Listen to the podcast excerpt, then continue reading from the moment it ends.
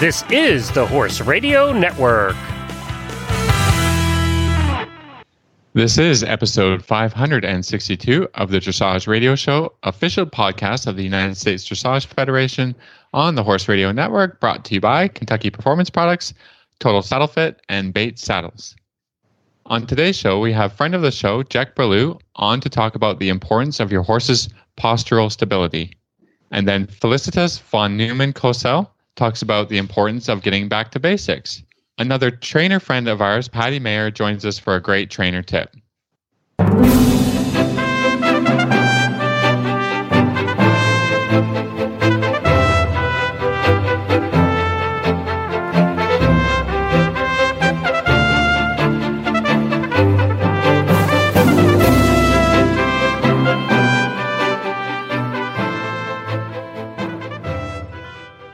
This is Reese Koffler Stanfield from Georgetown, Kentucky. And this is Philip Parkes from Rockwood, Ontario, and you're listening to the Dressage Radio Show. Hi, Phil. How are ya? I'm doing quite well today, Reese. It's uh, it was sunny and a little bit of snow today. Mm, we've had snow I- too. I'm not gonna Yeah, lie. it's crazy. Yeah. Ooh, it's been a little chilly. I mean, it's been frosty every morning. The horses are in the heavyweights. Like, oh, yeah. It, we- had beautiful weather for the first two and a half weeks we were here. So I can't really complain. I can't complain about weather since I was in Florida all winter, but Yeah, Oh, exactly. and then the bottom fell out, and it, yeah, it was rough. There was, Oh. yeah, that's April. yeah, I'm- you know, yeah, it's, it's hard it's to know what you're April. gonna get. it, it- one morning Travis got up, he let Annie out, and he said, It's snowing. And I literally just put the covers back over my head. I was like, I can't, I can't do it. I can't.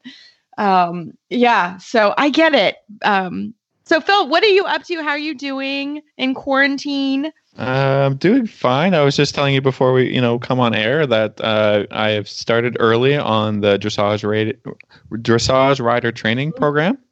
Yeah, so just tell sort of people about it out. You know, it's got some, you know, done the first three workouts because I have the time, right? you you can be extra fit when we start. So Phil, tell everybody about that. Like, what are you talking about if if you're new to the show or didn't listen last week? Yeah. So last week we had uh, Nicola Smith on. Um, she is from New Zealand. She has a, a fitness online fitness program that's for dressage riders, and I think it would help for you know all all riders and and people who don't even ride. It's uh you know she has been doing a fitness program for everyone before, and then she decided to um, start a, a rider specific one we had her on the show. We had a great interview, a lot of a lot of uh, a nice chat, and then so um, actually we decided to sort of team up with uh, dressage rider training, and uh, we're going to encourage all of our listeners to start the program. I think it's some sometime if you sign up now, you're going to start the program sometime around was it uh, April 26th? Something like that. Yep, that's Yeah, right. 20, 27th. 26th or 27th. Yep. Yeah, and That's then we're gonna we're gonna do each week as it comes. You know, um, you have Mhm. three workouts to do each week for twelve weeks. So we encourage people to go check it out. Um, the website is www.dressageridertraining.com forward slash DRS. So, Yeah. So we can all sign up together. I think and we're gonna get Yeah. fit together. get fit together. You know, again, uh, we talk to people all over the world. So, uh, you know, even on this call, our producers in England, uh, uh, Phillips in Canada, I'm in, in the US in Kentucky. So, you know, everybody has varying levels of, of what's happening. And, you know, it's it's hard to do a blanket, but we really wanted to have the community. Uh, I don't know about anybody else, but this is sort of my Zoom cocktail hour. I've been looking forward to it all day. I got to talk to Philip a little bit earlier in the day. Um, yeah, for me, it's you know, uh, again, everybody's struggle is different. Uh, I'm actually on my farm by myself, which is really hard. Um, I, as as you all probably know, I'm I'm very much a people person and and love the interaction with my students. And um, but my barn is also my home. I that my apartment's actually sort of in the barn, so we've had to really, really lock the barn down. And so literally I am here by myself all day. And it is hard. I'm doing all the work and and back to my roots, which is good. That's not necessarily a bad thing, but it is hard. It's different challenges. And um, so I'm always happy to, to have a little little chat or I, I definitely have had some Zoom chats with some friends in the evening. Um, and I've enjoyed the time with my husband. Uh, my husband also travels a lot. He's not in horses, and so he's travels a lot. And so actually, we've both been home, and I've I've gotten to cook and and do some things that I really like as well. But it's hard. It's hard doing all the cooking and the cleaning and the horses. And um, so I was really looking forward to today, and uh, definitely have the wine flowing on my end, Phil. I don't know about you. I'm like, it's my Zoom uh, chat of the day. Yet, not yet, but uh, it's usually something that happens starts to happen about halfway through our show. So uh, now you guys know the, the, secrets of the dressage radio show. Yeah, it's um, true.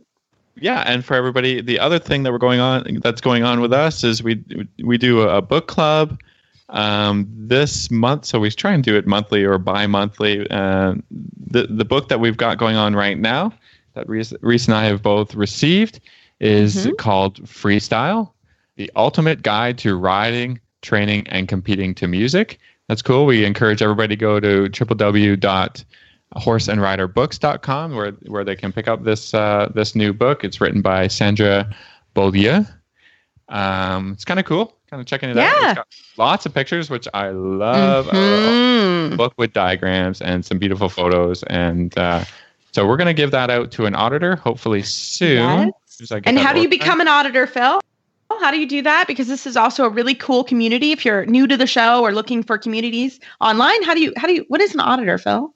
Okay, well, uh, the auditor program is a way in which our listeners can support us, support the show, support um, the Horse Radio Network. So you just need to go to horseradionetwork.com um, click on the link somewhere on that page for the auditor program, and I think it's three dollars a month, at minimum three dollars a month, um, to become an auditor, and then you get an invite to the special exclusive Facebook page for auditors, and that in that way we connect with our, our listeners as well. We get questions, and we you know we give out our our book of the month for the book of the month club to an auditor, and and then they agree to come on the show and we talk about the book for um, mm-hmm.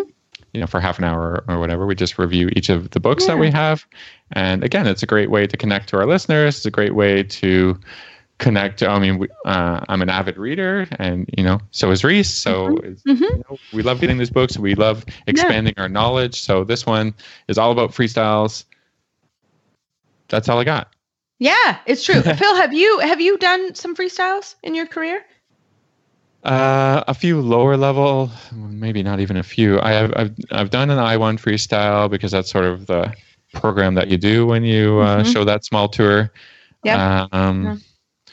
Maybe a third level one, way back, second, possibly second. So yeah, not a lot. Yeah, so I'm definitely not an expert in freestyle. Usually, I just hire somebody to help me out with that because I'm not musically inclined or yeah. anything, you know. So yeah, um, that's true. But I think with a lot of new technologies and you know, oh, yeah. the, the, way that we can, uh, um, you know, use use programs, use a computer to to help with the editing of of music and help us find music. I think. Yeah, uh, absolutely. easier to put to put together your own freestyle. So hopefully, right after reading this book, I'm going to be ready mm-hmm. to, to put one together and and rock it whenever we get right. Um, back to show season. And that's kind of why we chose this book, right? Because it's this is a time freestyles actually take quite a bit of time and a lot of planning. A lot of planning. And right now, great time for time and planning. So that's why we chose this book because we're just kind of getting those juices flowing um, that we really want you guys to you know have uh, have a community have some things to do. And if you've thought about a freestyle this is a really good time to do it because they really take a lot of time. Even if you hire someone to help you they take a lot of time. So we're hoping this kind of will uh, motivate you and give you something cool to, to look forward to. Um, so that's great. Uh, phil i will also real quick in our chat like because I'm here at the farm, pretty much by myself. I mean, my husband's working too, and we're both working really long hours. So, uh, you know, we come in, we have dinner. Uh, basically, I shower, I do night check, and then I go to bed. Like, I'm not very exciting right now. Um, but one of the things that I've started doing, which I didn't do before, was I, I've started listening to podcasts um, which has been really fun because obviously we do a podcast, um, but sort of once we finish, it goes to the editors, and and typically, you know, Phil and I start thinking about the next episode. So it's been really fun to listen to some podcasts, and I've loved. Um, the podcasts that have created even more of a community with the podcast. I've really enjoyed that. So that's one of the things I think that we've looked forward to with our podcast here. We're doing a little bit longer show. We're trying to give you guys some ideas. So feel free to reach out. Phil and I love, love, love listener feedback. And we've got uh, actually a, a listener feedback trainer tip. So keep it coming. We love it. We'll, we will try. We can pretty not get everybody on this show, but we can get a lot of really good people right now because we're all stuck inside. So keep keep it coming. So again, my email is reese at horseradionetwork.com and Philip is philip at horseradionetwork.com. Feel free to uh, reach out to us and we hope you guys are enjoying all our efforts to kind of create a community and keep our community going. Well, Phil, we're going to come back. We're, we're going to have a quick commercial break from Bates Saddles. We appreciate all their uh, kind kind words and sponsoring our show, and we're going to come back with a great show. Bates Saddles offer highly specialized saddles for every discipline, engineered to bring out the best in you and your horse. Underneath the finest European leather, you will feel the power of innovation. For you, the rider, enjoy instantaneous comfort optimal balance, and seamless contact with your horse, leaving you free to concentrate on your aids. For your horse, the Care Cushion System and Easy Change Fit solution ensure the absolute comfort and your peace of mind. Revolutionize your riding experience and fulfill your true potential by riding in a Bates saddle. See your local retailer for a test ride or visit batessaddles.com to find out more. That's batessaddles.com.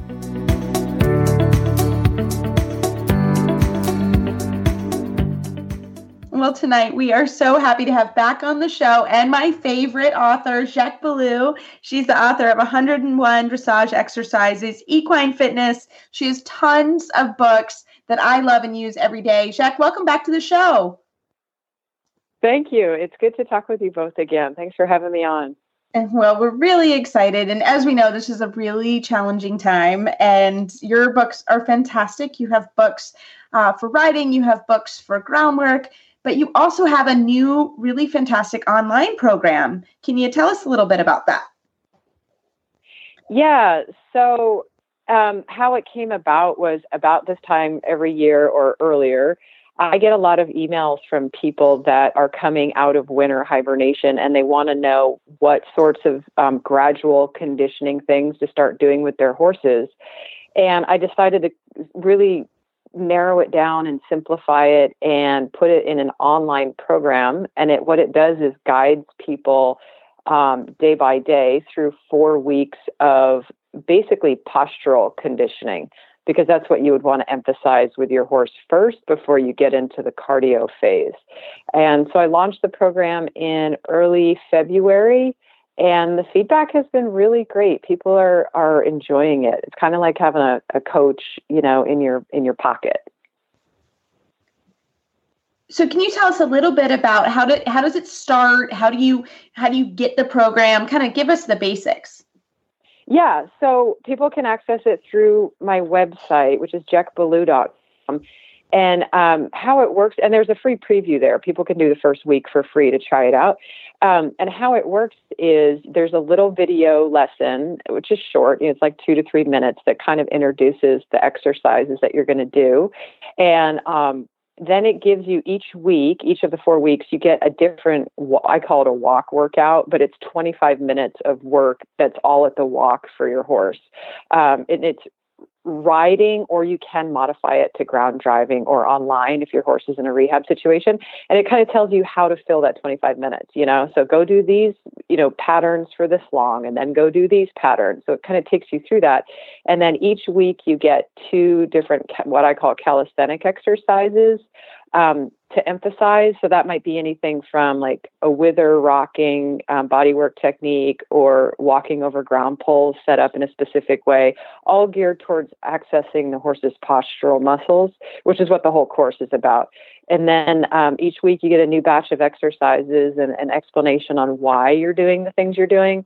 And there's a discussion board if people have questions they can post, and I jump on there and and answer them. And um, yeah, it, it's been just really rewarding to see people getting so much benefit out of this simple, you know, the consistency of the simple little things that they can do with their horses. So, Jec, maybe you can get into a little bit about, uh, you know, sort of your meaning and some definitions about um, postural muscles and what you mean by calisthenics, and you know, uh, as best you can. Yeah, for sure, for sure. and um, uh, what I mean by postural muscles are those deep stabilizing muscles, especially in the back. And the reason I'm such a fan of when I say calisthenics, what I mean is like slow moving, um, fine control exercises, which could be something, for example, turn on the forehand, um, something where you're not moving at speed and you're asking the horse to take its joints in the body through a full range of motion. And I believe through all the studies I've done through physical therapy that that allows you to access these little tiny stabilizing muscles in the spine.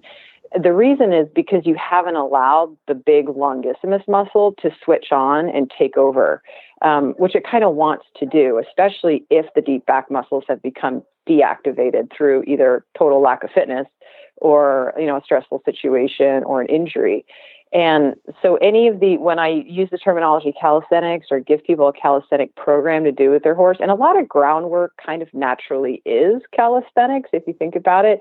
Um, but there's also a ton that you can do with the horse under saddle at slow speeds and a really relaxed kind of body frame um, that targets these postural muscles by not allowing the big fleshy muscles to take over, like the glutes, the top line. We don't want those taking over the work of the stabilizing muscles. So it's probably a longer description than you wanted, but that's what I mean. No, no, that's perfect. Yeah, that, that that's great.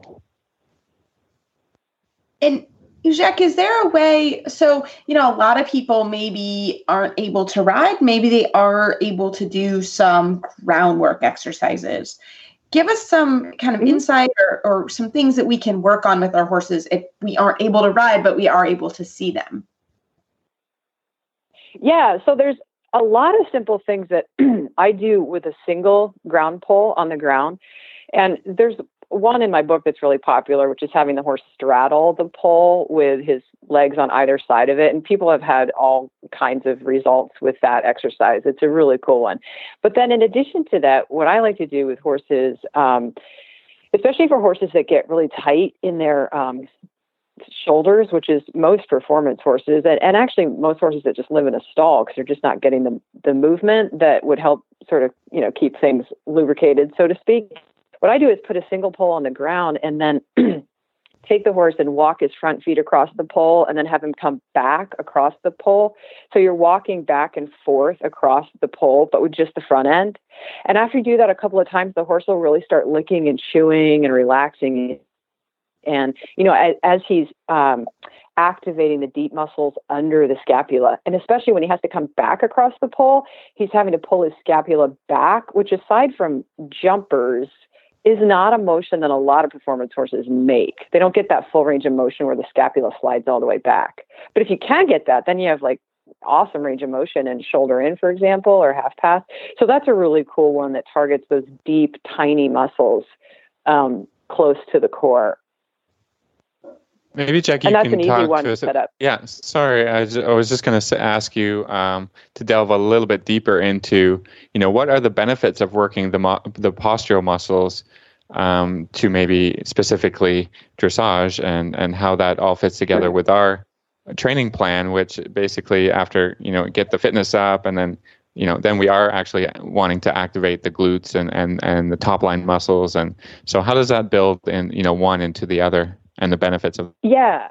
Um, yeah no perfect question. And the way it it facilitates the larger goal of creating that big powerful movement from the locomotion muscles is horses i mean just like us they they want stability in their posture.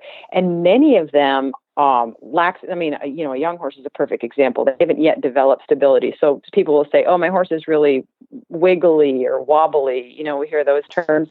Or a horse that's chronically hollow and travels around like a giraffe with his head up in the air. A lot of times they're trying to find stability in the spine because what we know now is for the horse to stabilize his spine, if he can move the vertebral joints closer together it, it, stabilizes them, right? If the muscles haven't been activated enough, the deep stabilizing muscles. And so they'll raise their head to try to stabilize things. But if we can teach the horse to and help him develop those the deep core muscles, so the deep abdominal muscles, those little muscles alongside the spinal joints, then the locomotion muscles are freed up to do their job, which is movement, big, powerful, strong movement. And so you don't get the big fleshy muscles trying to take over the job of stabilizing the spine and moving, um, which they're not designed to do because they're not highly innervated, those big fleshy muscles. So I describe it like an orchestra when every everybody's playing the right role. You know, the postural muscles are doing the job of keeping the spine stable and then the big muscles are moving it around. And then you've got this perfect, graceful light movement. Wow. I don't know if that anyone else, but I also am sitting up a little straighter while listening to this because I'm like, ah. you were like, you're like, let me fire up those postural muscles. Yeah, I don't think those yeah. postural muscles. I, I love it. I love it. And the thing is, like, a lot of this can sound really technical, but that's why I started the online courses. It doesn't have to be, and there's nothing really complicated about it. It's like, it's the same with people. If you go to a physical therapist, they don't give you confusing things to do. They're usually absurdly simple exercises. Like if you've got a torn rotator cuff, for example, they give you these really simple exercises, but they're highly effective because they're, you're training the nervous system, you're wiring new neural pathways, or in some cases, just keeping them activated. And so that was a motivation for me to start the online course is just to give people like simple five minute little things they can do with their horse when they go to the barn that's going to keep all those stabilizing muscles tuned up so when we do all get to this wonderful time where we have unrestricted time with our horses again and we, we're in our mm-hmm. full training mode, then you can really hit the cardio conditioning and the big gymnastic conditioning because the body's prepared for it, you know? I love it. I love it. I think that's that's the big thing, right? Is right now it's a great time to prepare and it's a great time to read and educate and so that you are and we all this is not speaking for a friend this is me too we're ready to go when sort of things open up and and that's hard because we don't know but jec you also have fantastic books that i i love so how can our listeners find you online find the books etc um, they can just go to my website, which is jecballou.com. And I'm also happy to answer any questions people have if they want to shoot me an email through the website. Awesome. And then your books, we can find them on horseandriderbooks.com? Yeah, that's right. Fantastic. Well, Jec, thanks so much as always. We love your programs and we love your material, and we look forward to having you on another time. Thanks so much for having me. Take care. Well, we're going to have a quick break from Kentucky Performance Products. And as always, we can't thank our sponsors enough. Uh, if you have questions, contact Karen. She's a contributor on the show. She'd love to talk to you about your horse and what's going on. While you have some time, she's in the office and would love to talk with you. So, uh, after this commercial break from Kentucky Performance Products, we're going to come back with Felicitas von Neumann Cosel. Vitamin E is a powerful antioxidant that supports healthy muscle and nerve function by limiting cellular damage. Green grass is the best source of vitamin E for horses, but most horses don't spend enough time grazing to meet their needs. Hay, grain, and winter pasture provide little to no natural vitamin E. To ensure your horse's vitamin E requirements are met, choose Elevate. Elevate contains a readily available source of natural vitamin E. Elevate is cost effective and easy to feed. To learn more about Elevate, visit the Kentucky Performance Products website at kppusa.com. Well, this evening, we are very, very pri- privileged to have Felicitas von Neumann Cosel. She is an international rider and trainer, and we're so happy to have you, Felicitas, during this time of quarantine. You're so busy, and this is one of the, the bonuses we get to, to get a hold of you this evening. How are you, and welcome to the show? Oh, thank you. Uh, I'm very excited to be with you guys this evening. And like you said, uh, the benefit or the silver lining in this situation is actually not having to travel as many weekends. Often I travel on a Thursday night already to go where I need to go, and being able to be home and talk to you guys is really a little, uh, you know, benefit that I can have. And, um, you know, we were going to talk a little bit about today in this very current situation that is so different than anything anybody has experienced what can we do um, as professionals? What can we do as amateurs? We all love our horses. And so I wanted to share a little bit the sentiment that I've gotten from a lot of other trainers and friends that have talked about that for them, the silver lining has been that they did not feel the pressure of having to produce a horse that has to go to the first horse show whenever that is in your calendar or a young man in Germany who trains a lot of the stallions, all of a sudden he does not have to get take him to the stallion shows and to take a deep breath and just say, I can be home and I can focus on training. Um, sometimes really gives us the ability and time to get back to the basics and maybe think of the same old problem from a different direction. And yeah, that's, that's uh, a really interesting topic because you know as um, people were gearing up in Florida. It, it, it was an Olympic year, so there was a, lo- a ton of pressure on those team riders yeah. to be producing a really you know good horse. And now that they've delayed the Olymp- uh, the Olympics, I think a lot of people are you know um, looking forward to the chance to go back to training because they had a few shows. Maybe it went really great, you know, maybe it didn't. Yeah. And now yeah. everybody's just on the same, you know, playing field to say, okay, yeah. what was what was working, what was wrong. I want to make it better yeah. for next year. That's an entire year, so the horses could have a bit of a rest, and then we we can uh, we can just uh, gear up again. Yeah, and you certainly feel bad for the people who, for example, have qualified for the World Cup, mm. Um, understandably, and also who have qualified for the Olympics. But then the qual- the qualifying time wasn't even over yet completely, so it all is just a very unusual situation. And I am also thinking about, you know, my clients that are sitting at home right now that cannot come and see their horses. And a lot of the people that I see during clinic times that I can't see right now. And I I'm trying to encourage them to really think about the horses, maybe sometimes from a different angle. And it often starts with understanding who your horse is. Um, you know, we talk often about going to the basics and we talk about the training scale, which is very important when you think about training dressage and understanding dressage. But when you think about the whole idea of riding, it is so much more complex because we're first dealing with an animal.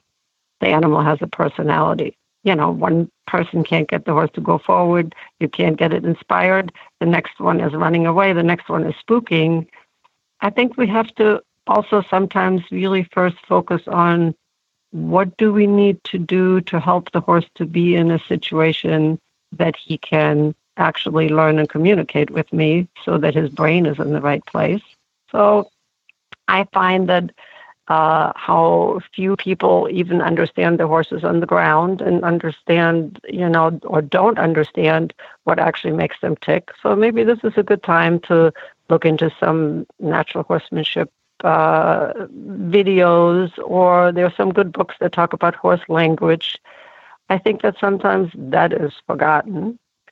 And then I encourage them to maybe think about um, the horse, how do they have to use themselves to do the job of dressage? And there's some great articles, for example, about the horse's sling by Hilary Clayton, Dr. Hilary Clayton, and um, just understanding how does the horse, how is it put together? Understanding where the bones is. It's interesting for me um, how many people don't even really know where the horse's spine is in the neck. And I think it would be great for people to investigate to see where the pieces of the horse are and how would they have to come together that this whole locomotion can happen.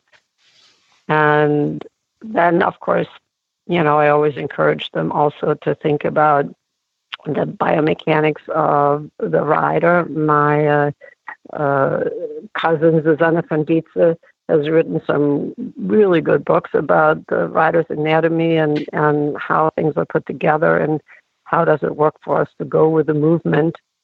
Um, and for my personal clients, I have some advice because we always play when we're at the farm uh, that we do some mimicking riding on the ground. I have people walk and and and trot and canter and carry their hands and and we have some exercises like that which they can do at home.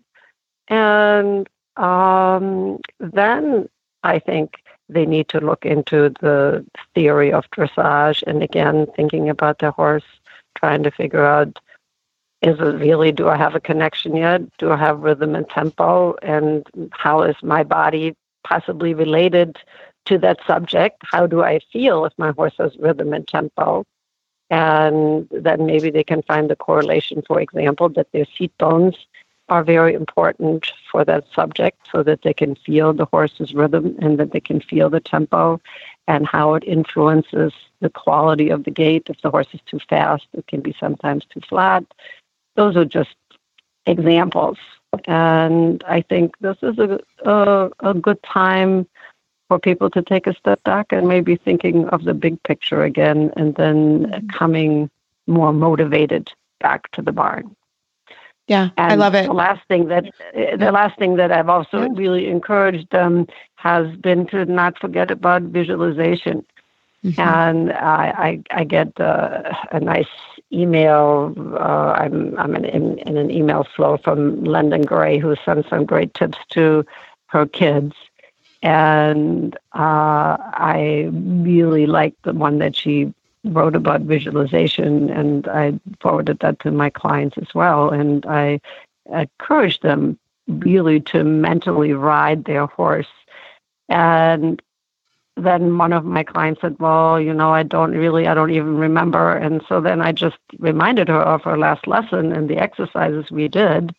And then she wrote me back an email and basically recounted the whole lesson that she wrote in her head, which was excellent.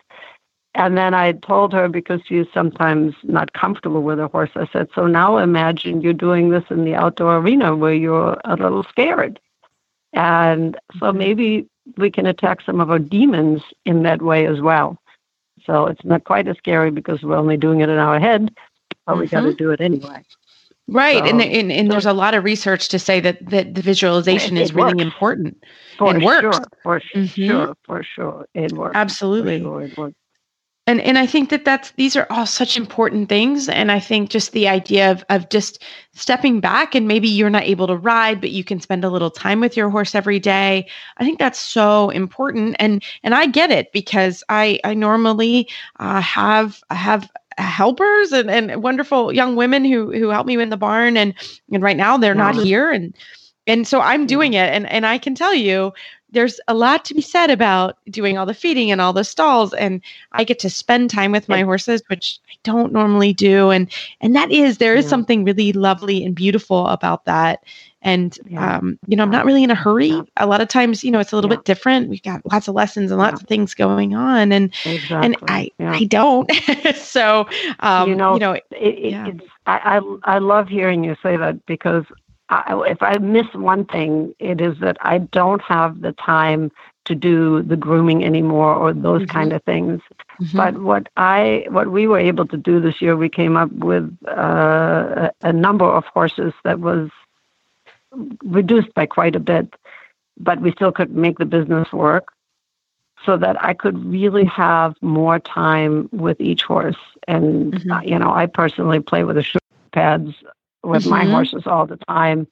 And and, and Wendy I, Murdoch, she's a she Yeah, Wendy Murdoch, yeah. sorry, is a big, big. She's on our show a lot, and and Wendy, there's a Surefoot.com. Those are great pads, and and and lots Yeah. of content with Wendy as well. Yeah, yeah, yeah, and I'll actually have a Zoom conference with her next next week, and it really it it allows me to observe the horses, and I can take the time. I I'm not a body worker, but I put my hands on the horses and know to do some things that I find extremely helpful, and to just observe what are they doing. You know, the horses don't lie. You can always see in all of what they do, where their weaknesses are and where their strengths are.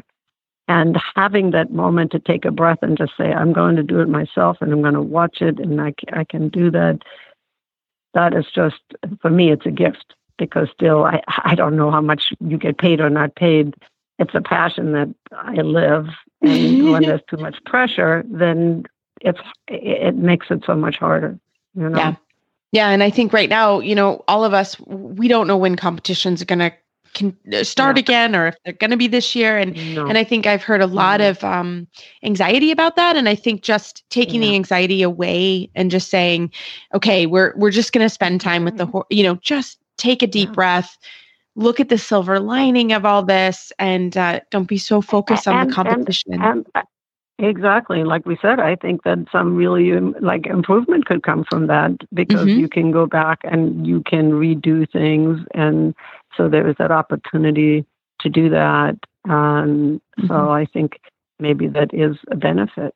And yeah, you know, and Yeah. another thing, of course, you know, for for a lot of us professionals, there's of course that concern that you know you can't fly to the places where you usually teach on the weekends, hmm and so I have not been able to be in touch with my uh, students as much as I would like to, but I, and I, I could probably figure out the technology of teaching virtually, but I have this problem that I need to put my hands on the horse and on the rider, Mhm. and and and that makes it for me a lot more difficult. But I started to do something with a, uh, a couple of my students that I had them send me a video, and I did a Mhm. video analysis.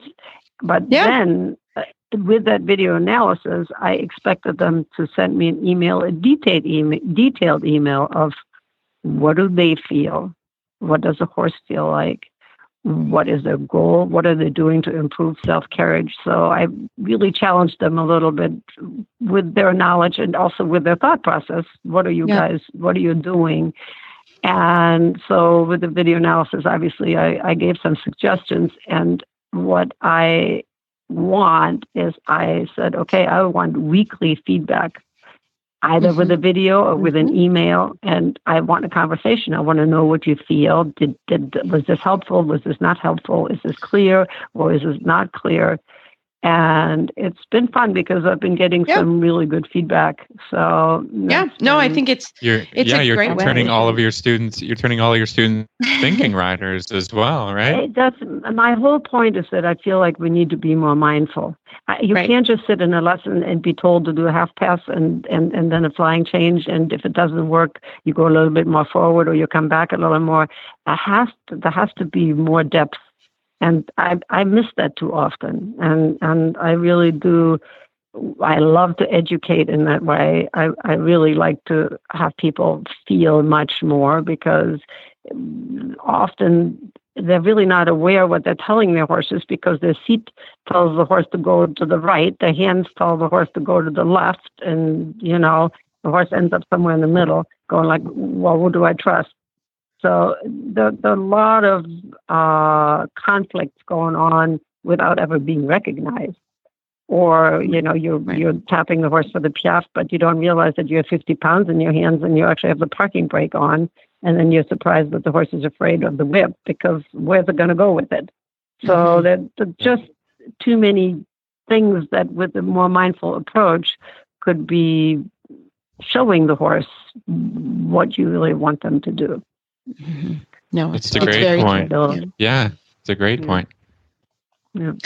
Well, I, I just love this this idea, and this is also you know lean on your coach a little bit. I think uh, all of us we're we're all three professional coaches, and you know I miss yeah. my students. I miss my job. I want to do my job. I'm not able yeah. to do my yeah, job right exactly. now. We miss it. We miss you guys. So you know I think the video analysis. I've also done the same uh, very similar yeah. setting goals being more mindful. Yeah. Yeah. and and there's a there's a lot to be said about that. I think it's been nice for my students.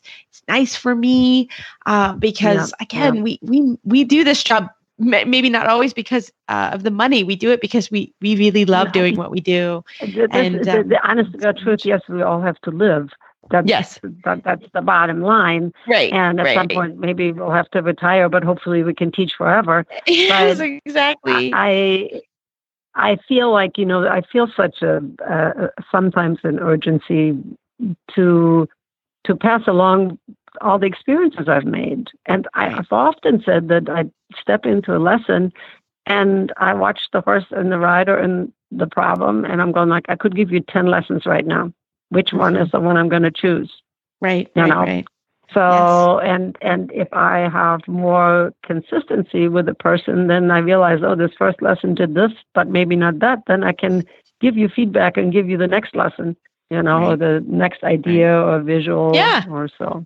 Yeah, it's definitely a great way to help. And again, it, it's a good way in a lot of ways that you can get some more theory in that maybe you wouldn't do Absolutely. when you're in the arena or yeah, no, so yeah. it's it's an interesting way, but I agree. I think it's it's a great way to lean on your coach. It's actually it's nice for routine for all of us you know it's it's a lot of times yeah. people see you know see your coach once a week or every day or whatever it's yeah. part of your day yeah. and so that consistency is nice as well well well and well and it is interesting to get feedback because i've been surprised once i really started asking people what they feel. Sometimes it was amazing and sometimes it was surprising. And so it is important to know what your student says. and I yes. grew up I grew up in a time where you didn't dare to ask a question.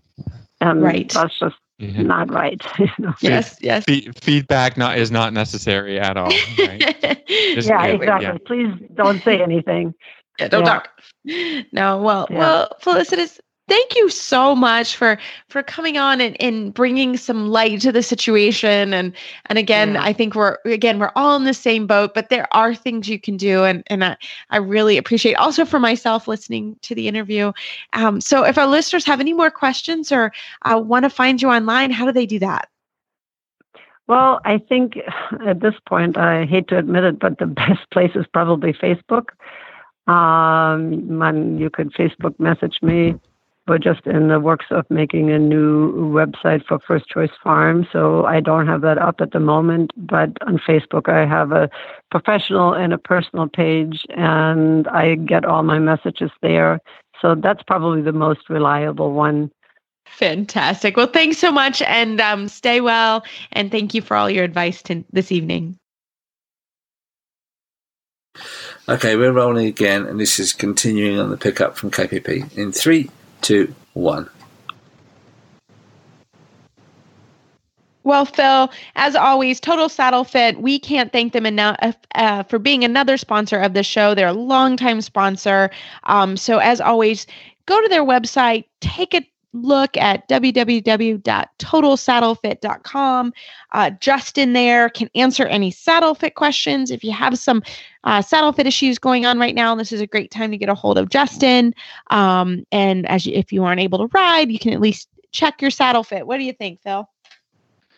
Yeah, well, we, uh, you know, I think we've picked up a few new listeners uh, just because everybody's basically kind of bored and and looking for uh, tips and things to things to do during during the isolation period. So, um, you know, if you guys are enjoying the contact content, uh, the best way to support us is actually through our sponsors. And you know, uh, Total Saddle Fit has been a long time sponsor. They have great products that me that Reese and I ride with, and the girths and the stirrup leathers and the saddle. You know, and they uh, Justin's also been really helpful with helping us with our saddle fit issues. So, uh, like Reese said, check them out at www.totalsaddlefit.com. Well, tonight for our Total Saddle Fit tip of the week, I am so thrilled to have one of my dear friends, Patty Mayer of Bailiwick House in California. Patty, welcome Hello. to the show. Hi, Hi. welcome back. Thanks.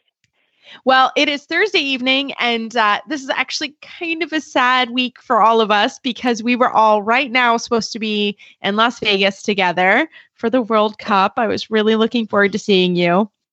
Yes, So- me too. We were supposed Yeah. to be partying and watching amazing, amazing horses jump and do dressage and do fun things and oh wait, and maybe partying. So and it's super sad to Exactly. be missing that. I Yeah, know. I think, I think all, all of us are, are, are grieving the life that we that we had and that we had Yeah. planned, and, and we have to Yeah. find a way to to move forward. Yeah, so Yeah. we're moving Yeah. forward. Where this is basically, uh, we've been talking about having a Zoom cocktail party, and this is basically the dressage trainer version of a Zoom cocktail party for the week. So we're so glad we met, and uh, we met. We met Patty and I.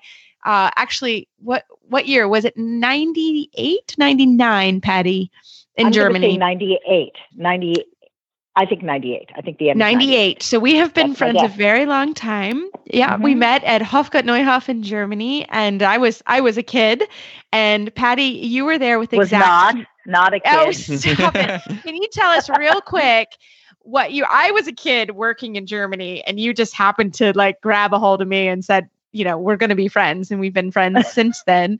Uh, thank, thankfully. Uh, but tell everybody real quick about Exact, because then i'll intro what we're we're doing and what we're talking about on our Zoom cocktail trainer version for the evening. Okay. So I when Reese and I met, I had this amazing, amazing, amazing horse called Exact, who I had bought as a coming, you know, like just as, I mean, in January, so he was technically three, but he was actually barely two.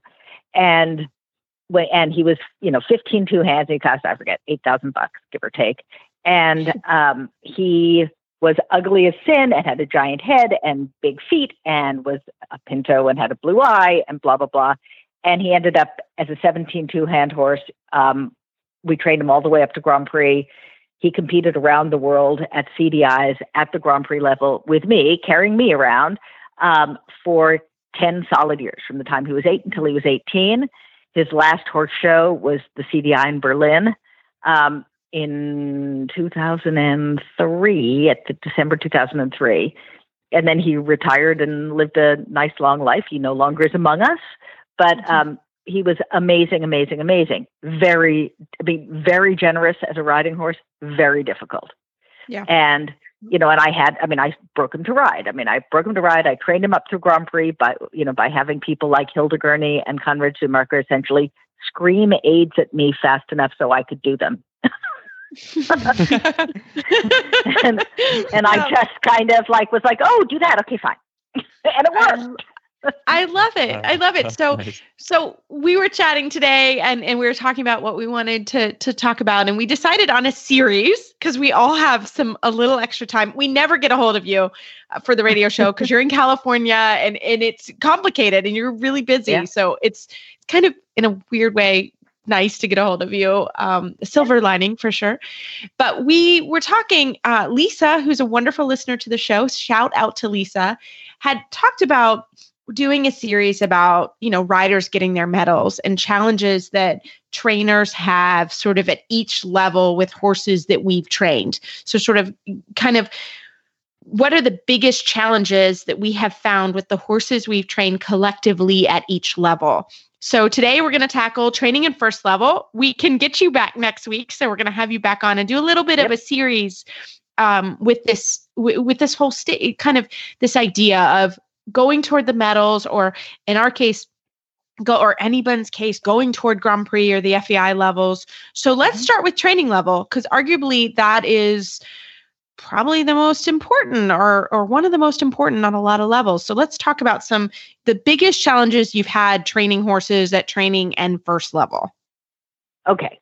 So let's, I mean, let's, because we're going to talk about this in reference to some horses who we've actually trained, um, I thought I'd talk about two horses in particular who were just super difficult at training level. One was exact, and the other was my little Bob, uh, both of whom ended up as Grand Prix horses. So, you know, yay, there's a light Yes. at the end of the tunnel. But both of them, super spicy. Uh, little Bob, very little, exact, very big. And I am, just for those who don't know me, I'm five four, and for most of my time competing um, internationally at dressage, I was a an executive at a movie studio and a lawyer at a big law firm, partner at a big law firm, and so I was, you know, riding super early in the morning before work, and then going to work all day. So this this was not a professional's kind of thing for me until more recently. So until like the last ten years. Um, so you know, this is something I did, you know, before my real job. Uh, so Exact was kind of famously a spook. And I, and I mean, really kind of a, you know, a giant, a giant powerful horse, super out of control. Not mean, just super out of control. So we, my biggest challenge with him, and interestingly, with most horses, is actually just getting into and around the arena in an easy way that makes them happy and confident. Those white letters and those white rails and the person in that booth at the end of the arena are pretty startling for a young horse, especially if you do what I typically do, which is essentially train in a private facility. I mean, I have my horses at home or I keep them in a friend's backyard. And I will tell you that the biggest thing I learned for baby horses is to make sure they get experience and confidence. And if that means taking them, I mean, the first time I took Exact to a show at the LA Equestrian Center, we had to tranquilize him and take him home. He had panicked so bad because there was just too much information going on. And so for years, and I mean years and years and years, way after training level, all the way through Grand Prix, in fact, until he until his dying day, I went to horse shows early. We hand walked around for hours. We had friends of friends of his stand near the arena. He walked back and forth and back and forth in front of the judges' stand. If there was something unusual in the arena, flags at the end of the arena, a you know, banners. He walked back and forth and back and forth in front of them. We gave him carrots. I showed them to him from any angle. And to me, the actually, I mean, a reminder horses get confidence from you but you can't challenge them so much that they feel like they don't have an out, right? So if a horse is scared of that letter a little bit, ride a little off the rail and just a little bit inside leg to outside rein towards something mm-hmm. so that you never challenge them with two eyes. You never have a death grip on their mouth and a death grip around their sides. There is no easier way to teach a horse to stand up than that and or to teach a horse to really get spooky. So for me, training level is yes about you know about them being ridden in rhythm and about them being supple and about them accepting some contact, but also it's about giving a horse confidence to get into a trailer, to get to a horse show, to drink from a bucket.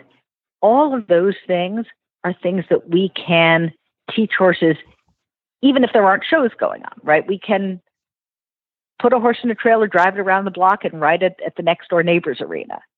And all of those things are incredibly, incredibly useful. With Exact, we had him, he was on and off of a horse trailer essentially every two to three weeks for the first many years of his life. Not because he needed to go to horse shows to, you know, for points or anything, but because he just needed to understand it was all going to be okay. Mm-hmm. And if that meant buckets and buckets of carrots and lots of pats, that's what it meant. But we did the work so that by we, I mean me and a friend of mine called Jim Higdon, who was a saint and who would mm-hmm. literally just walk him around for hours and that, like, you know, for four hours of show, to just walk him around. And so to me, that's incredibly important let's i'm just going to also say that for every rider for every horse. You know dressage is progressive training right? We are trying to in a happy fun non-confrontational easy easy way make sure every rider can become a grand prix rider and every horse can become a grand prix horse.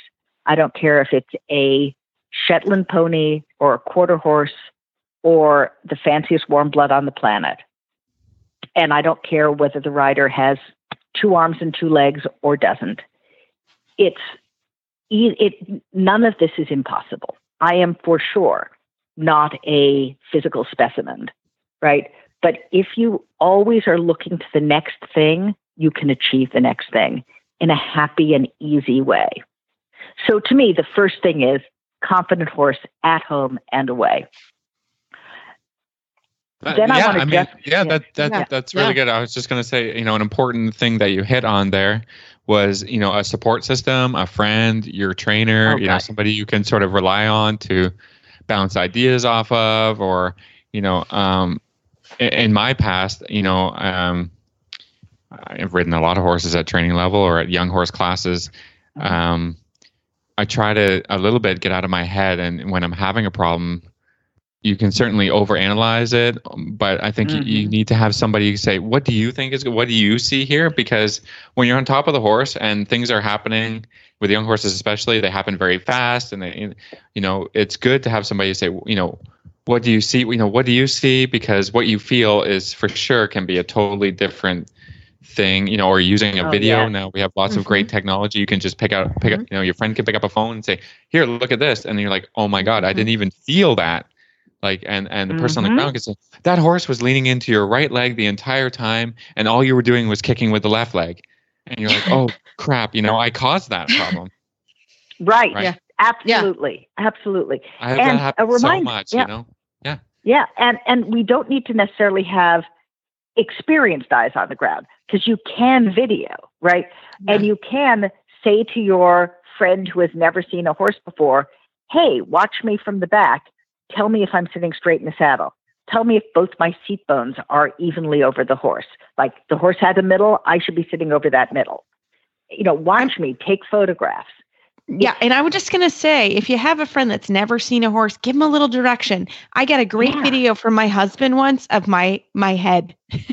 he Oh, just well, took me, he just took my head. So I, I was like, uh um really the horse is the more important thing so maybe just a little direction on exactly what you want and then they'll do it i'm just saying i just had to throw that in there for the husbands. Yeah, for the husbands. no, no. that i i mean my head would look great the entire Can I, can I give you one other thing, which is for me, and I give myself out loud riding lessons all the time because I ride alone a lot. And, you know, I teach other people. So my view is I might as well teach myself. Sadly, I have to do that by talking aloud. But, you know, okay, there are, there's no one around to think that I'm nuts because no one's here to watch. Um, and for me, that helps a lot because it helps me analyze. So I'm not just reacting, I'm analyzing and reacting. Yeah. And Yeah. that's super helpful. Um, you know, and I have to say, going back to videos, this afternoon, in fact, this morning I got videoed on a young horse for about 10 minutes, and I got videoed on my Grand Prix horse for about seven minutes this afternoon. Just before I got on the line with you, those videos went to Christine Traurig to see if she can give me a few hints because we can't clinic together. I can't clinic with her right now. And, you know, Yeah. my gosh, that's going to be the best thing I've done in a month. So Yeah. I and totally it doesn't take seven minutes is perfect and Yeah. um you know the other thing i was going to say about training level is training level is a lot about riding the figures correctly right and Yeah. sometimes if it's your first time at a horse show or the horse is spooking and you can't get to the other end of the Mhm. arena like that's a challenge but really rhythm and riding the pattern is if you can do that you're doing a great job especially at training level. yeah, if you level. Do that, you've got at least a 65% and probably higher. Mhm. as long as if you just ride the pattern. But let's go. In fact, let's actually go back to my God, the training scale for the moment, right? Mhm. Every part, like rhythm, suppleness, contact, impulsion, straightness, all those things are in training level. All of those things are from the day. I mean, I start my own horses because I'm 61, and why wouldn't you? Um, and from the day I get on them, from the day I get on them, I'm thinking of all those things. Now, I'm not thinking of them in a like Grand Prix way, but like my baby stallion the other day lost forward momentum. So he lost both he lost both rhythm and impulsion. But why did he lose it? Because his shoulder popped out to the right while I was tracking left. Mm-hmm. Now, you know, it could be that maybe he was being a little barn sour, or it could just be that he lost alignment. But he Yeah, but then he couldn't common, move right? forward because I wasn't straight enough. right and that's common To me, That's common, Yeah. right? On the left, Mhm, you know, totally. uh, people pull left rein or, you know, however, typically the horse is hollow left, so they will fall Mm-hmm. right. That's pretty common and and especially Mhm. in training level. So you have to really watch that. Yeah. And so to me, if you're if you're always kind of if you're I'm about to say self-analyzing, but I'm not saying beat yourself up. I'm meaning have a rational discussion with yourself. Here, eh, you know, so is why can't I turn left? Oh well, wait. His shoulder is like out in you know East Jesus to the right, and so I need to line those things up. And then I will, if a horse, and again, I start baby horses because I'm an idiot. So I actually go back to, if I need to, I'll go back to the round pen and I'll do what I did as a kid. I'll basically teach them just to turn off the leg and the hip without thinking about the rein. So I will take things back, work them in component parts, and then go back into the big arena and go, okay, now that we've remembered that when I squeeze with my right leg, you should actually move left, dude. Yeah. Yeah, for sure. N- yeah, so Very I always think it's a good point. Yeah, to like Mhm. just go back for a bit. Um, Yeah. let's. I mean, to me, it's also, and again, my, I there is no one I teach, and I mean, I teach, you know, mainly mainly professional riders, but not exclusively. I've got, you know, two kid riders, one of whom is a very talented rider, one of whom is a lovely person, but she has very severe mental illness and you know can't really use her body in a nor- in a way that you know I'm about to use normal in inverted commas and because she just can't open herself up that much and even with her the goal every day is to improve right it's not to improve to you know none of us are going to be Laura Graves tomorrow or in my case ever but you know Isabell Werth probably not I think I'm like past that but with that said, I should be the better me every single day. My horses should be the better them, in theory, right? Aspirationally, every day. And to me, because I'm always looking to make them, you know, again, from the first day I get on them, I'm thinking, how do I get this horse, you know, in five, six, seven, ten years to Grand Prix? So mm-hmm. I always want to, if I can, sit as well as I can. I want, you know, we're teaching Pavlov's dog to drool, right? We are teaching conditioned response. So I always want to try to give, and I'm, again, aspirationally, I'm not perfect at this. I want to give perfect aids. I want to sit perfectly. I want to give perfect aids. And then they're going to figure out how to respond to it. Then I'm going to reward the correct response, right? Mm-hmm. So even in training, even in first, when I'm doing a transition from walk to trot or in or in first level when I'm doing a transition from a working trot to a little bit of a lengthening, I want my legs to get longer. I want my heels to come a little down. I want my legs to come not quite off a little bit, but yeah, to be very soft and just hanging there.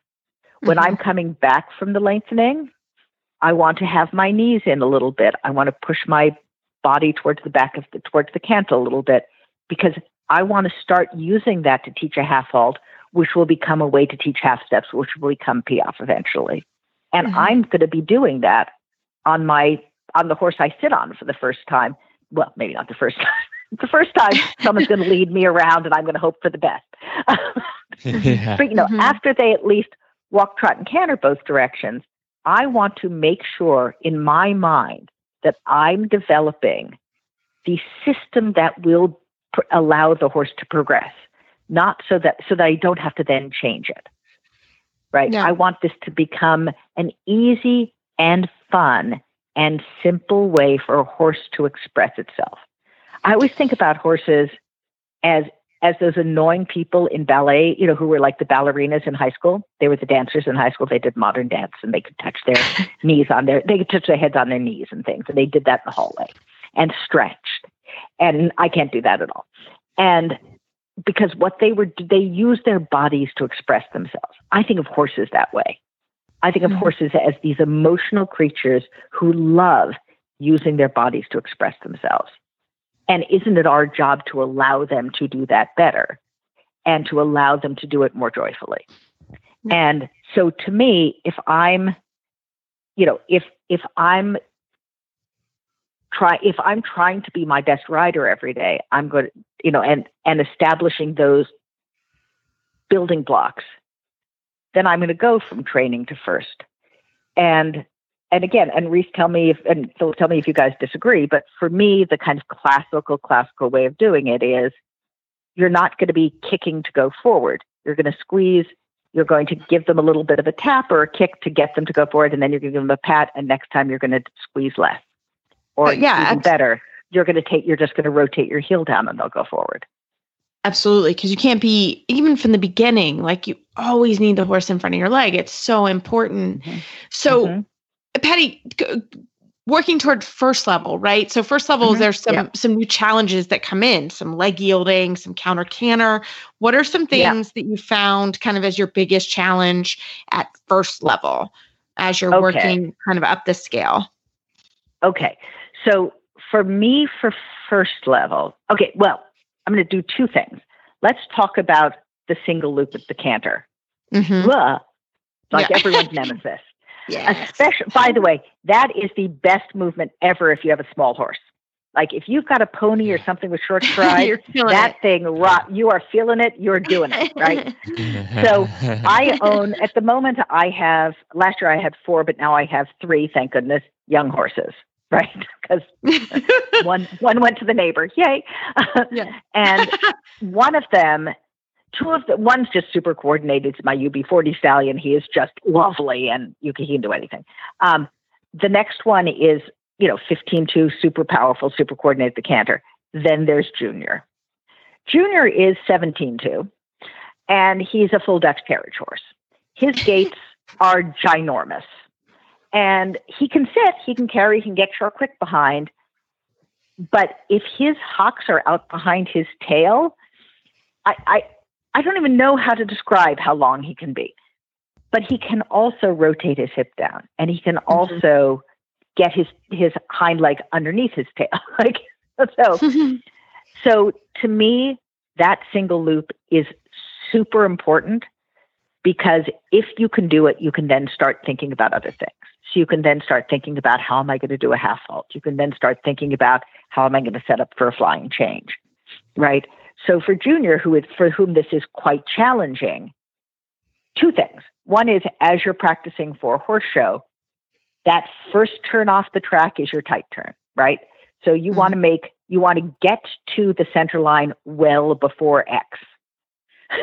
Don't get to the center line at X and then go, oh, mm-hmm. MG. Now I need to get back to the rail. No, no, no, no, no. Yeah, yeah. Turn off the rail. So this is on the correct. So the correct lead part should be your sharp turn. yeah, exactly. then you Yeah. flatten it at the center line. And then you gradually and gracefully do the second part. A reminder the likelihood of you having five judges is essentially zero. So you're going to have the judge at C. They're not going to kill you for getting to the center line a little early. What that's going to allow you to do is to give, again, going back to giving the horse confidence, right? We need horses to get supple and, in this case, the straightness includes balance, right? So mm-hmm. we need to give them the ability to achieve. And if we and and cutting that first corner and making that first angle quite oblique, um, mm-hmm. so you get to the center line fast, so that you mm-hmm. can then and fast is wrong early, yeah. so you can then yeah. do an easy straighten and an easy way back is a way to give a horse confidence. Later, if your horse rocks it, right, challenge them a little bit more. But you know, to overface a horse is just unfair. I mean, Mhm. I would never want someone to tell me to do to run faster than I can run or to touch I mean, if someone told me to touch my toes, I'd just giggle at them, right? Because I can get to my knees or maybe a little bit past that. You can't force someone to do something they're not balanced or coordinated enough to do. It's not fair. Right. And so I think if you help the horse achieve the confidence and the and then as a again as a rider, it's your job to help the horse balance, right? So think about, wow, where can I help with a little half halt? Well, I can help with a little half halt just before that center line as I'm straightening. The horse needs to rely on me. So I'm going to in my case, because I come from a hunt seat background, I tend to get a little propped. I'm going to lean back. I mean, not really lean back, but I'm going to think to myself, Patty, put your outside leg back farther, back farther than you would normally, because you need to remind them to keep on the, the lead that you want. If you're left lead, you want to keep slightly giving a left lead aid or at least a left lead positioning. Mm-hmm. And then and then if you can, you can feel forward a little with the inside hand. You've got them lovely into the new outside rein. And how easy, how nice, what a lovely kind of pleasant way to teach a horse that they that they can essentially balance on on the counter lead. I mean, Yeah. It's, yeah, it's Patty, I'm just going to jump in here. I'm just going to jump in Please. here because I think it's a good thing. Um, you know what happens a lot with uh, with amateur riders is that they, you know, they they, you know, probably around this time of the year or even a little bit earlier, they go, okay, well this year I'm going to do first level. So they say, okay, well I got to start working on first level stuff. So you, Mm-hmm. you read the test and you're like, oh, there's this canter loop, and you know, w- you know whether it's canter loop or the leg yield or whatever. They're just like, and then they, the next day they go out on the horse and they go, I'm gonna just turn the horse to the center line and then turn the horse back and and we're just gonna do the canter loop. Whereas you know, mm-hmm. thinking riders, professional trainers, and somebody who's gone through the process of training a horse, you know, through even through the third level or so, says, you know what, I need to break this down into little little easy components that the horse Yeah. can do really well first before mm-hmm. I start challenging, you know, I have to do this movement because the test the test booklet said I have to do this movement. So for me, what I what I, the first thing that I do is to say, okay, I'm gonna in three months be able to ride this canter loop. The first thing I need to be able to do is break it into the first component. I'm only gonna ride from the wall on the little diagonal line to the center line, and then carry my line all the ways down the center line. And at the end, I'm gonna you know continue on the same direction. Yep. So if I was riding left, I Mhm. ride the center line, and then you know I ride the left. That might take me two, three weeks to get that really confident and really good that I can get the horse straight on the center line and carry my line all the way up to the center line. You know, just exactly what you're saying. Don't overface the horse with with the turn and then the loop and then oh, okay and then it all falls apart and you say oh shit that didn't work I'll just try again I'll try Right. again I'll try again. You know, really break down the you know as we start going up through the levels and we're, we're talking about different movements. You know, you have to be able to really uh, assess you know the strengths of your horse like you said and really the components of the movement one step at a time one partial step and then, Right. so once i get that sort of confident then i'm going to ride from the corner to the side up the side a little bit and then i'm just going to slightly turn them back uh, towards the you know towards the wall we came from and maybe I- i'm only going to ride uh, back to the quarter line. I'm not going to ride all the way back to the wall because that's kind of hard, and and you know I need to be able to not think about squeezing the shape really tight, but just keeping it Mhm. long. And then I'm going to go to the corner, and then I'm going to continue on, right? And and you'll see, you know, good riders do this, and and you know, if you if you've got a coach that's helping you on the ground, will not say, okay, today we're going to work on the loop, and we're just going to do it, because it's Yeah. not going to be successful. You're, you're not going Right. to build you know, like just all the stuff that you're talking about, building the confidence of the horse. You know, you just step by step by step, and you know, you take something that uh, should take time and not not expect it just to happen just Well, like that. interesting. Mm-hmm. I'm going to feedback on two things you said, if I may. One is don't be dissing amateur riders. Like I know a lot of amateur riders are better Yep, than the pros. Like a reminder here in the United States, right? You can be a professional rider by just saying you are and taking money. So that doesn't mean you're necessarily good or better than the amateurs. Just saying. Moving on. Here's I totally agree with you about breaking it down. It's so it to me it's so interesting that we think about things as a movement. And I'm going to use walking canter pirouettes as an example because this is the what people do worst, but it works at any literally the center line. This is you know it would be a good example too. But like if you turn to somebody and say do a pirouette, it's not a thing. It's eight strides. Each stride ridden potentially differently, prepared it potentially differently, a reaction being potentially different, right? If you're trotting down the center line, posting, and want to halt straight, it's not just trot down the center line, pull back, and hope for the best. Right. No, That's no, no. it is, Yeah. you know, it is, and again, this is a series of things that you practice.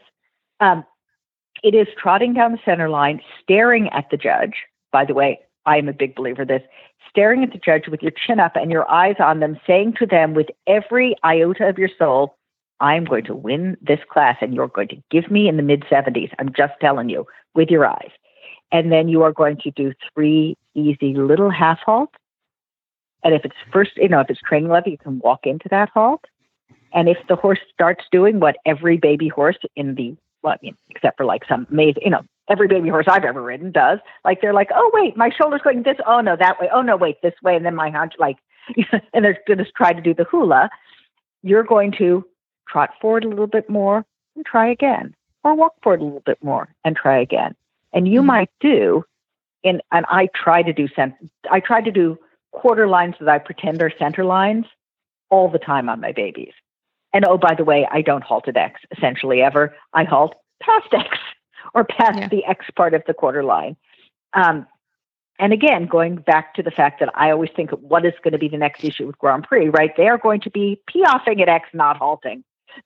right. So, right. No, so they need to stay in front of your leg to, all the right, time they, going into the halt. All the time. They need to think. They, they, can't just be, it's a center line, I halt here. Thanks so much. Like, no, it's got to right. be on the eighth.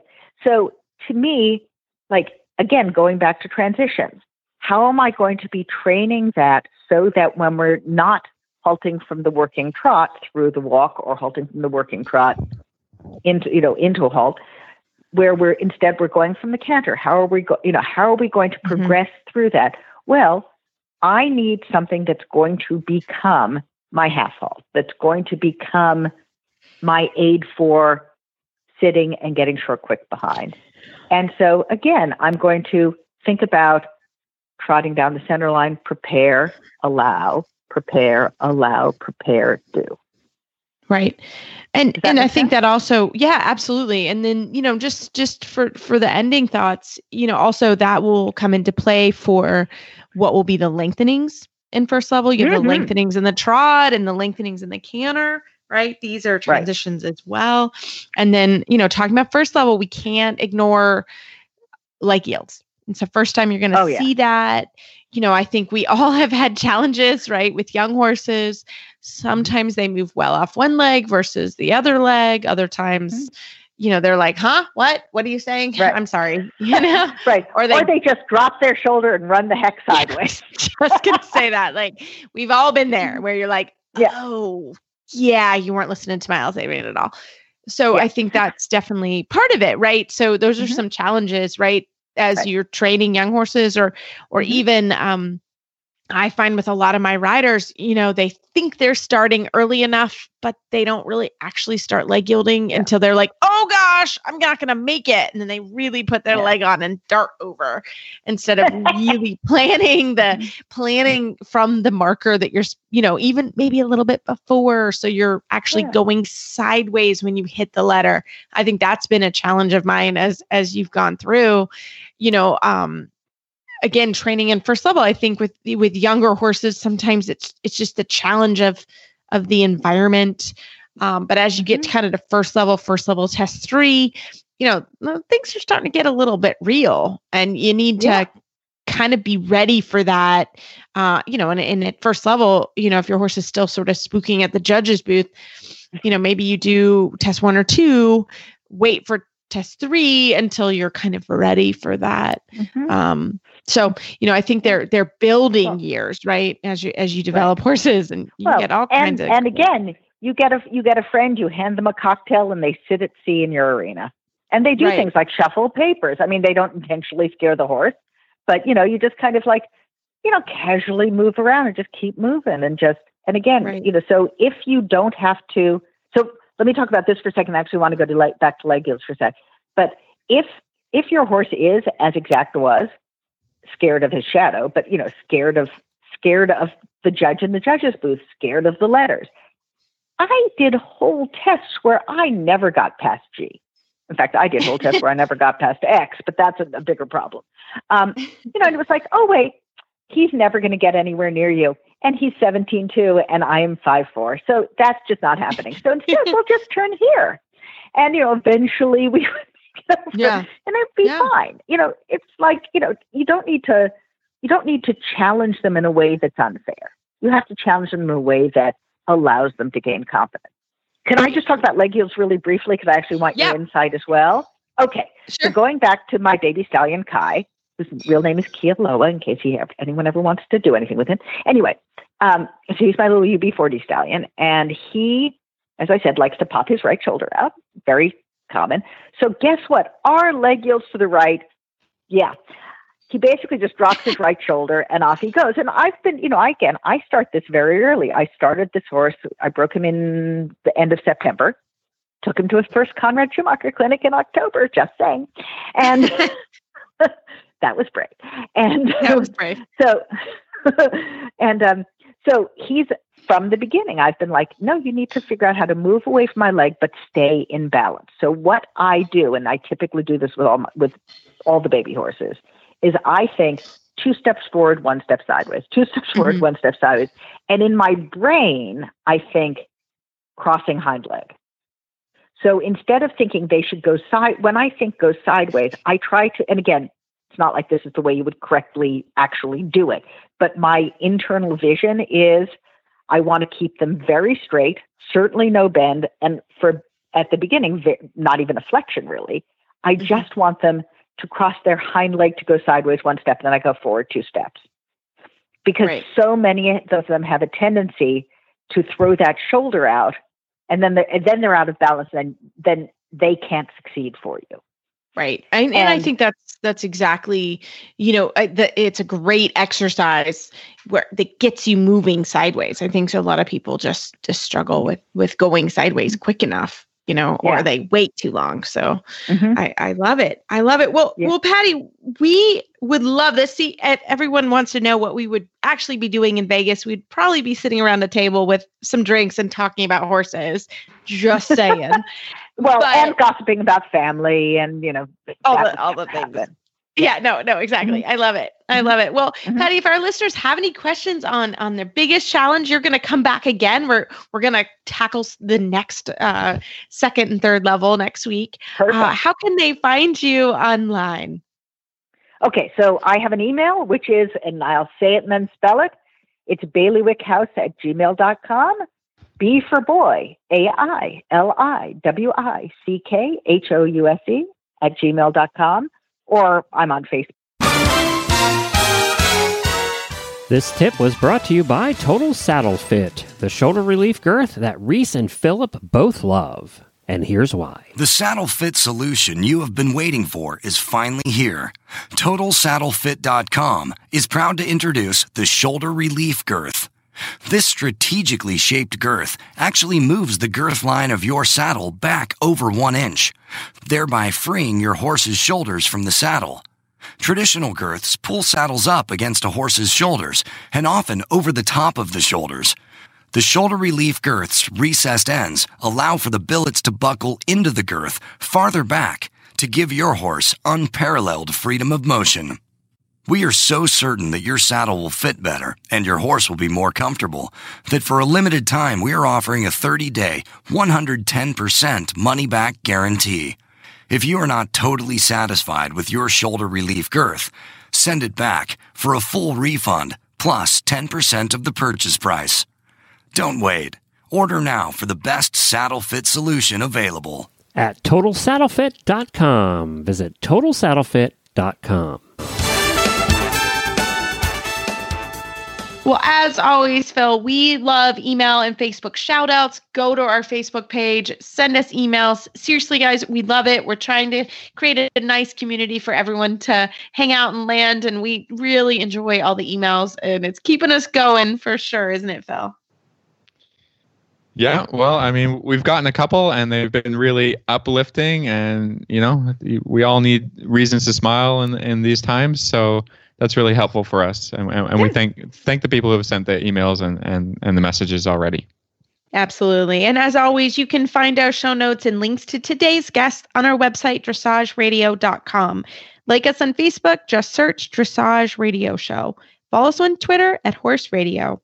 My website is maplecrestfarmky.com, and my email is reese at horseradionetwork.com.